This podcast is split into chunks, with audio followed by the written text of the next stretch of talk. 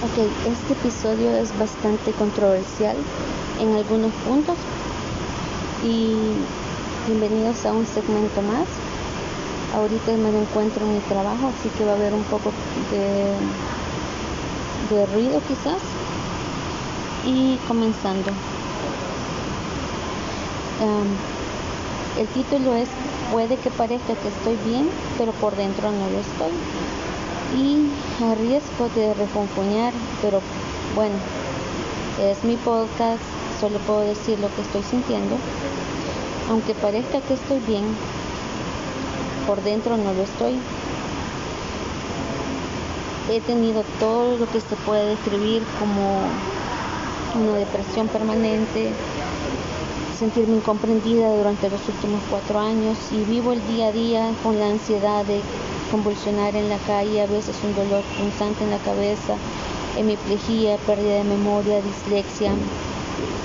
Y esa sensación al dormir con una extraña intranquilidad porque no sé cuándo voy a convulsionar. Y tengo que tengo ese miedo de ahogarme que si mi hermano no va a llegar a tiempo. Son tantas cosas y luego tenemos la fatiga, la ansiedad y algunos días son mejores y otros peores. Y sumémosle a eso la cantidad de medicamentos que uno toma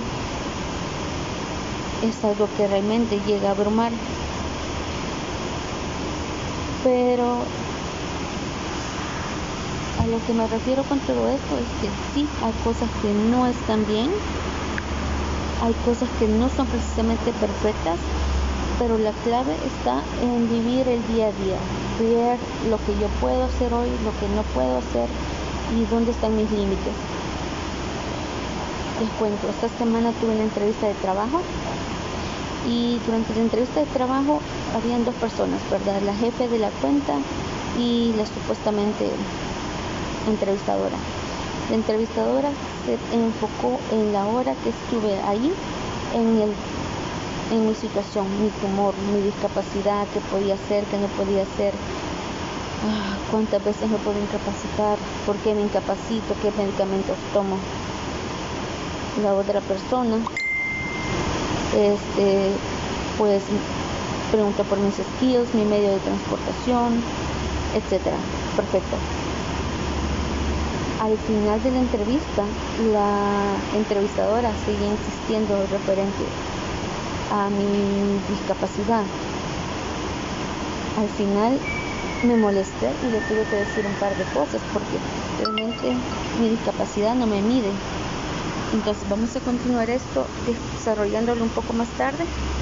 Muchas gracias por escuchar y seguimos luego.